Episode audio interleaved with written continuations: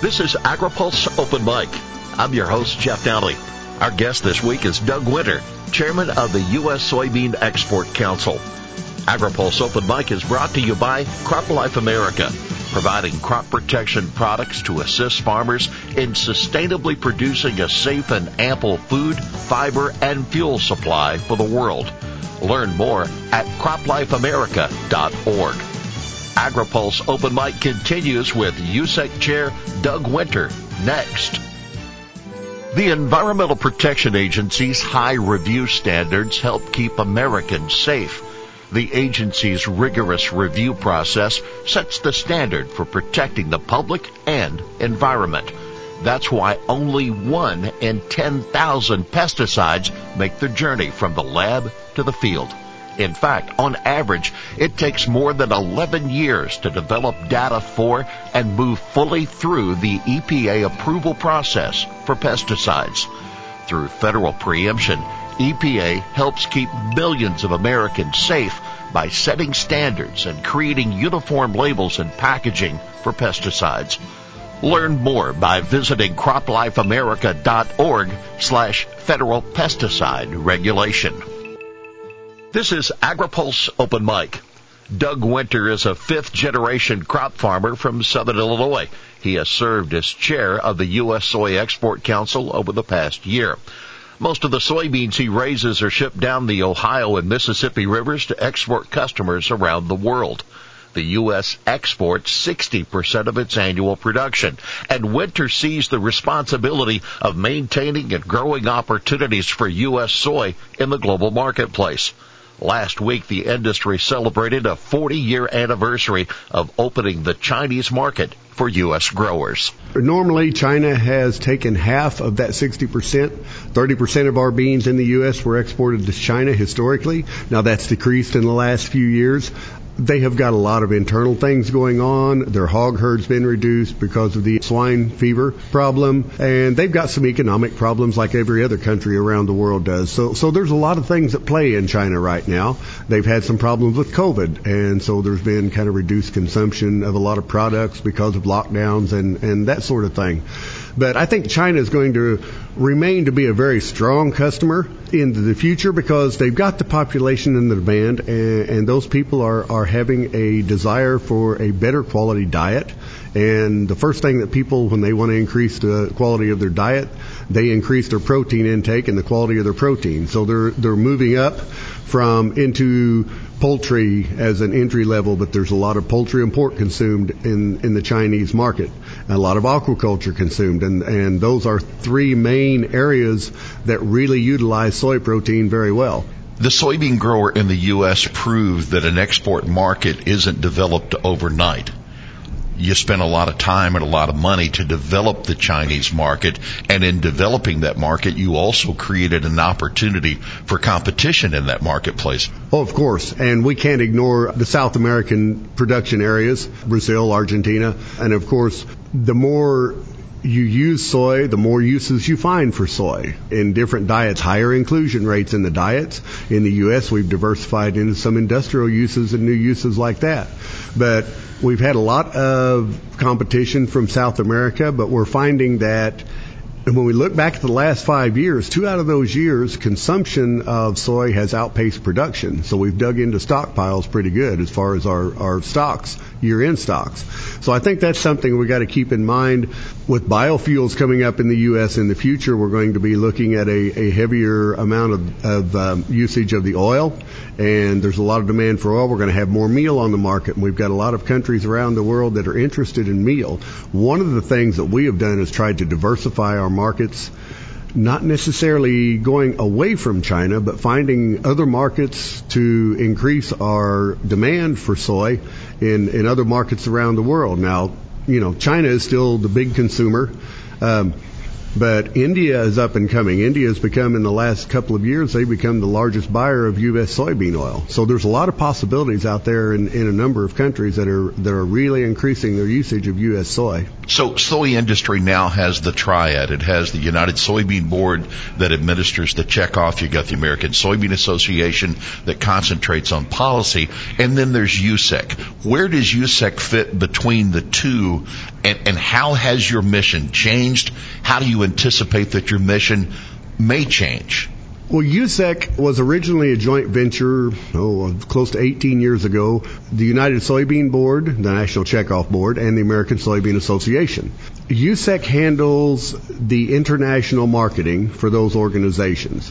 We have people, we have country directors in 80 different countries around the world, or have country and regional and country directors that do marketing in 80 over 80 countries around the world. We do a lot of consultation uh, in those areas. Those directors and our are what we refer to as our boots on the ground staff, feed nutritionists, um, consultants in feed milling, consultants in uh, soybean crush operations, oil usage we help people to find ways to make their businesses in those parts of the world, uh, in those countries in the world, more profitable, and and that way it increases First of all, it increases their, their consumption for soy. We like to recognize a lot of the benefits that U.S. soy has over other suppliers in the world, other producers in the world, and we find that the loyalty in assisting those countries and the friendships and the collaborations that we develop, those relationships are very valuable in, in developing a greater market for U.S. soy, to use a higher percentage of U.S. soy in the, in the rations and in their various uses that they're coming up with. So what did we learn from China? Because when you were trying to crack into that market 40 years ago, they didn't have a cooperative extension service. They didn't have people that were there to educate and to assist their producers.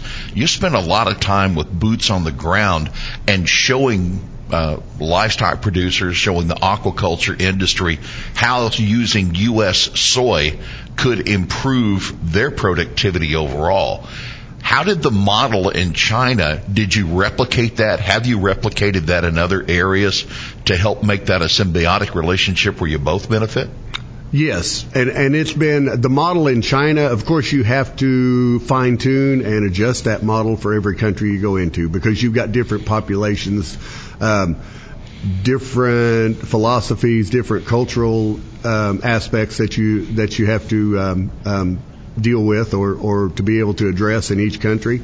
And, but we've used the same basic model of how to increase the producer profitability. How do we make their, their operations more efficient? How do you feed that chicken more soybean meal and, and produce that kilogram of, of, of chicken meat or pork or um, fish? It adjusts for what what is there and how we can give them the best value and and find the best value and and to use the most U.S. soy in, in each one of their countries and in their operations. We'll come back to markets in a minute, but let's talk about USSEC uh, from a strategy standpoint. You're a year into a new strategic plan.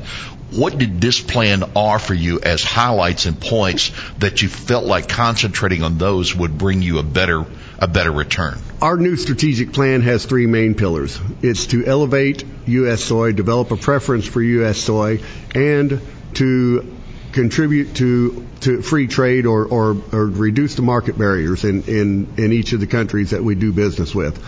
And we focus on each one of those we have a number of amino acid characteristics that are inherent in U.S. soy that aren't inherent in, in some of our producing areas around the world in, in our competitive production areas.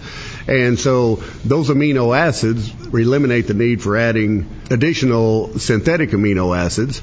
And we have came to look at, uh, for years, crude protein has been the basis that everyone's figured what the value was on soybean meal. Uh, we began to find that what we need to look at are the digestible sugars in addition to those amino acids. What we now look at is what we refer to as digestible energy because we find that U.S. soy has a higher volume of digestible energy and that's what the animal uses, whether it swims in water or walks on land. That's one of the most valuable things that it has. So that's been one of the big things that we have we have gone, you know, where where we have uh, tried to educate people around the world and help them to develop that into their operations. You've spent a lot of time overseas, not just this year as, as chair of USSEC, but also working uh, on behalf of soybean growers. But over the past several months that you have traveled and others traveled with you, what have you found from, from the globe? There's tremendous concern about the global economy, but there's also concern about feeding a growing population and a hungry world. Have you found other places, maybe not another China, but have you found other portions of the world that that are receptive to the advantages of U.S. soy?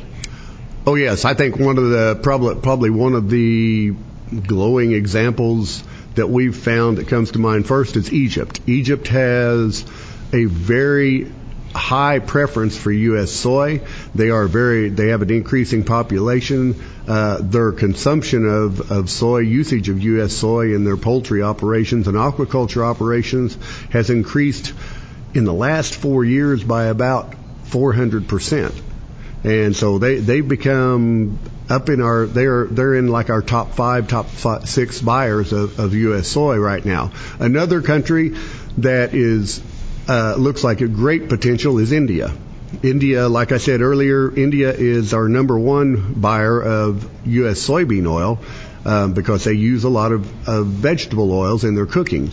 But they're also becoming a big, a greater consumer of U.S. soybeans to crush to develop for the oil, of course, for the cooking, but also for the meal in a lot of their poultry operations. They also have the largest cattle herd in the world, which it's not as big an inclusion, but that's another factor. There's a, a number of countries that are up and coming. Bangladesh comes to, to mind. There's a lot of population in Bangladesh. Their economy, although everyone around the world has had economic problems, particularly in the last six months with inflation, just a lot of problems along that line. So we tried to look at that, but, but all of these countries countries, when you look at long-term growth and you, and you go beyond our, our current inflationary problems and that sort of thing that we've got, that growth looking out into the future, five, ten years in the future, there, there's great potential in, in six or eight countries that come to mind around the world. So, so, and we're trying to work in all those countries and really teach them how to be efficient through these hard economic times, and then that transfers over into greater profits when the econ- economic times get better. Doug, what about Africa? More and more we talk about hunger there, starvation there, but also potential there for other commodities. What about soy in Africa? Well, I, th- I had the opportunity to be in Nigeria earlier in the year, in, in June of this year. And I think that probably, Jeff, that's one of the things that struck me the hardest on that trip was the amount of malnutrition that, and lack of nutrition and lack of protein in their diet. I think the potential there, the untapped resources in that country are, are phenomenal. When you look at what they have that they can develop um, uh, with a little help in, in um, improving their farming operations and, and producing some of their own food, which is which is first and foremost. If if we can go in there and help them to get their, the first thing we have to look at is how do we help them with their protein supply and and combat that malnutrition, particularly in children? I guess that always hits me the hardest. Is I, I, I one of the things that ha- a farmer has a hard time tolerating um, is the realization that there are, uh, with the bounty that we have in the U.S., is that the malnourished children in the world that that there's no reason that we can't in some way contribute to this, either with a product or with with help uh, in how they improve their production systems the potential in in just Nigeria as far as population growth, Nigeria in the next, I believe it's projected by in sometime in the next 20 to 25 years, Nigeria will be in, in like the top five population centers of the world or the top five highest populated countries in the world. They're going to have to, they've got to develop ways to feed that population and they are very interested. They're they're very friendly people. We have a great relationship with them. They they are very welcoming and and very receptive to our help from USSEC in bringing U.S. soy into the country and to finding ways to use it better. So so I think that's that's one of the great potentials. I think there there's a number of countries that are that are in Africa in the frontiers in the next 30 years. I think that's going to be one of our great frontiers for American soy.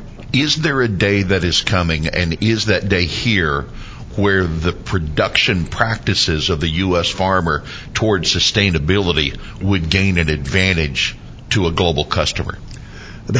That is in conversations over the last year that we've had with customers.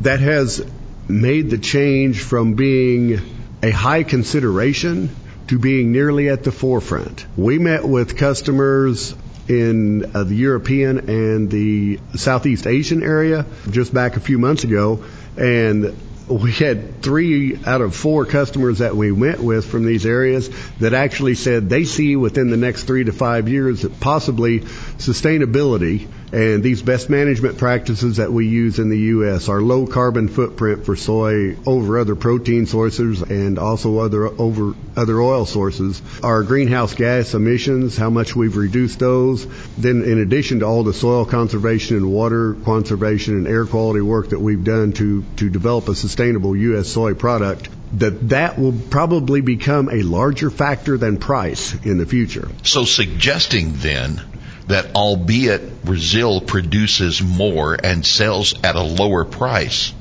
the U.S. product would be the first priority based on the way that it was produced and the characteristics of the product. Yes, and, and I think our principles in U.S. ag production that have been in place for the past hundred years sustainability has become a catchword in, in the last two or three years. We've always, I've always gone back to it. It was always what my grandfather referred to as doing things the right way. Conserve your soil, conserve your nutrients, produce more with less. Sustainability for U.S. farmers has always been a system of constant improvement. So, what do soybean farmers through USSEC need either from industry or from our own government to help you be successful in either maintaining or growing markets? Well, I think our assistant and government programs and communicating both back and forth between regulatory agencies and the farmers to be able to keep an open dialogue and an open conversation about what it takes to farm and what the realities of farming are uh, compared to maybe what what some of the perceived um, some of the perceptions are uh, that are that are not accurate about um, agriculture. I think the support and research, which we have had with USDA um, in over the years, I think that support in how to improve our operations, what can we do, uh, how can we verify this? That one of the things that we've had an increasing amount of use of from the USSEC standpoint is um, sustainable very verified shipments, which we use. We developed a number of years ago the the soy sustainability assurance protocol that lets us certify shipments of certify the sustainability of shipments of outbound shipments for export into these foreign countries, and that's becoming a bigger and bigger factor we actually do a very good job in the U.S. of, of communicating. I think reporting to the USDA field offices to help with our sustainability and to verify our sustainability. I think that's one of the real important things of the U.S. government is they're that objective third party. When we go to other countries around the world, it's we can say this is just not us saying this. We we have we have statistics from the government reporting that shows what we what we've done the last year, what we've done for the last 30 years. You can see our track record. So let's look to the horizon it might be called into question after the EPA's RVO numbers that were released most recently. But there has been a tremendous amount of energy and discussion about next generation biofuels, and obviously soy biodiesel is at the top of the list. Dan Basse of Ag Resource Company has suggested that this demand could lead for the need of another seven to nine million acres of soybeans in the U.S. that we would shift the paradigm and that someday uh, start crushing the bean for the oil as the primary, where the meal becomes the secondary. On the horizon, you're already seeing Brazil outpace the U.S. in production, and this year forecast at 5.6 billion bushels. Some suggest the U.S. is moving to a point that you become a domestic market led as opposed to a global market led. Doug, with these things on the horizon, what's the objective for the U.S. soybean farmer? What's the objective for USSEC? Well, we have a lot of country, a lot of these developing markets that we talked about earlier do not have crush facilities. So with this uh, projected amount, larger amount of meal that we're going to have on the market using the oil for biofuels domestically, we ha- we feel that we're going to have an increased amount of markets coming up over the next few years for this larger amount of meal that's going to be on the market. Now, the other thing we've had, we have a number of customers that have began to have concerns about are there going to be enough whole beans in the U.S. to export for what our needs are because we've built crush facilities in our countries and we need them. And one of the things we've taken a look at is trend line yields.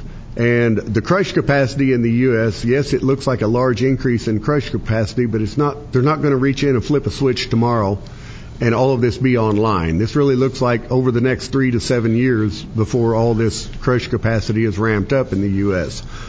If you look at trend line yields, it looks to us like we are going to what what our projections look like, and I have pretty good faith in them. They're fairly conservative projections that we are going to be able to still export the amount of whole beans that we are exporting currently, and we'll also have a great additional amount of meal very possibly as oil becomes the price leader in, in the biofuels market, where historically it's kind of been a drag on the price and meal was the price leader, that oil becomes the price leader and soybean meal is a lower priced product, which makes it much more available to a bunch of the, to a lot of these countries that we sell to and these developing markets that we've looked at that are a lot of price buyers.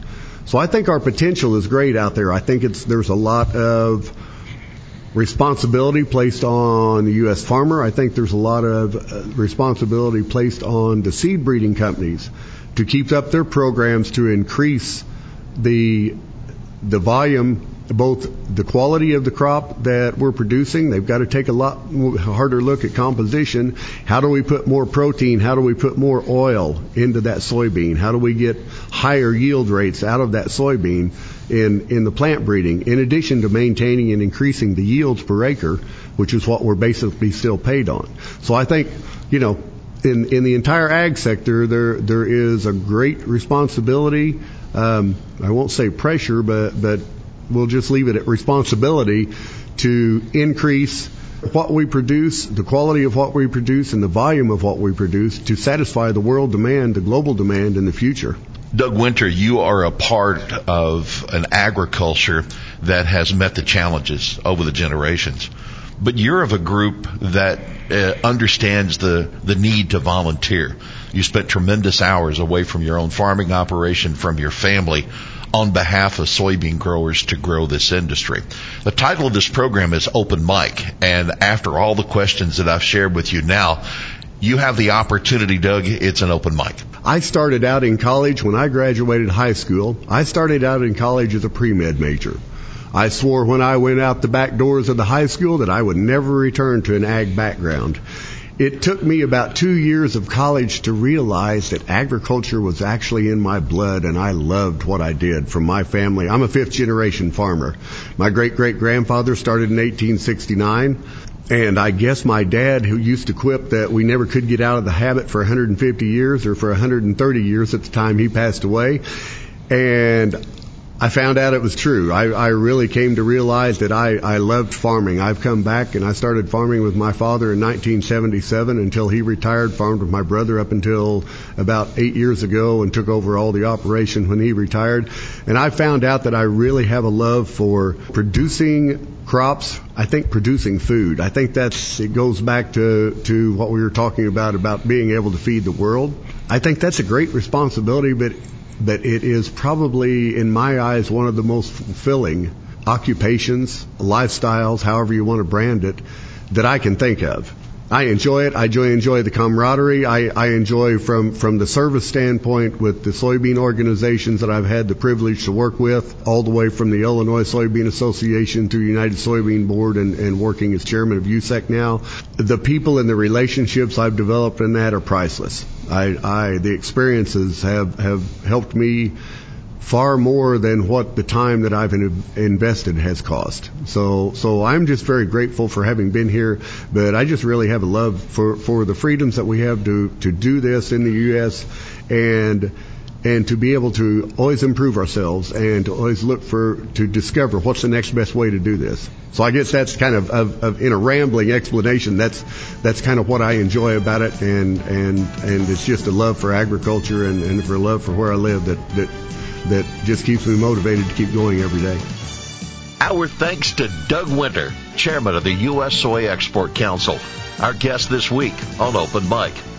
AgriPulse Open Mic is brought to you by CropLife America, providing crop protection products to assist farmers in sustainably producing a safe and ample food, fiber, and fuel supply for the world.